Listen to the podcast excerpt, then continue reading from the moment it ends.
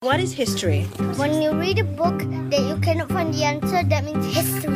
If you go to this museum called Museum of History, And what kind of things will be in that museum? like I went to this history museum and I saw these cavemen, cannonballs, pirates, ships, dinosaur fossils, dinosaur bone, people's skeletons. So all of those are history things. Yeah, wait, I'm not done. Oh, okay. History is some things that you don't know about, or if you have a mystery and you can't solve the answer, it's history.